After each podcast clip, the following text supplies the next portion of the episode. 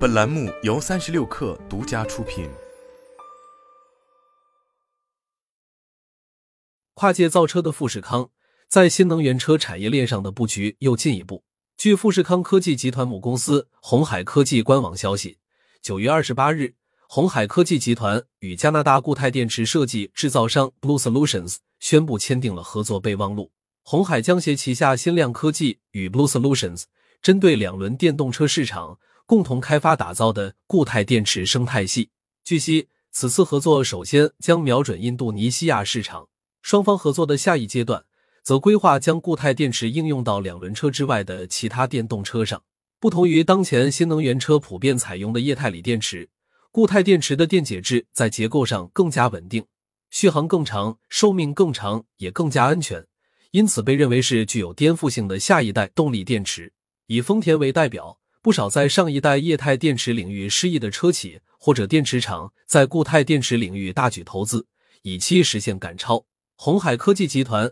也是试图弯道超车的后进者之一。三六碳梳理发现，鸿海最早披露将进军电池制造计划是在二零二零年，当年十月首都举办的鸿海科技日上，鸿海科技宣布将投入固态电池技术以及电池快充与低温优化、低鼓胀软包技术、高能量密度电池、无贵金属全新制程等技术研发，目标在将电池重量减半，体积减少为六分之一，电池循环寿命提高 百分之十 以上。不过，鸿海科技的电池制造进程却是姗姗来迟。据悉，去年六月，富士康首家电池工厂才在中国台湾南部城市高雄破土动工，该工厂计划于明年第一季度在高雄电池厂开始试生产磷酸铁锂电池，规划产能为 一点二七吉瓦，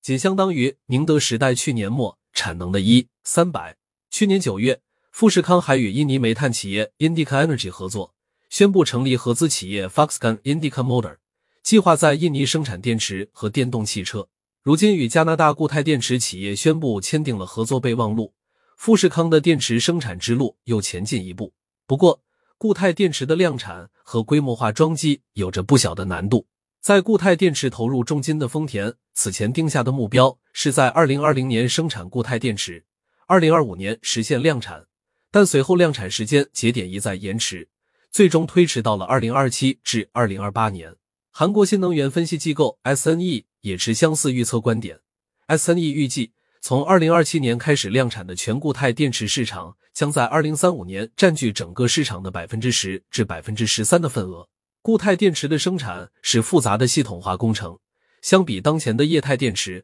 从四大主材到电池装配工艺，乃至于生产设备，可能都会发生变化，三个方面缺一不可，都在说一代材料、一代装备、一代产业，因此有难度。固态电池材料厂商睿智新能源 C E O 王鑫告诉三六碳，不过在固态电池达到量产和规模化装车之前，以无人机、特种类产品为代表的小众市场正在成为固态电池的试验田。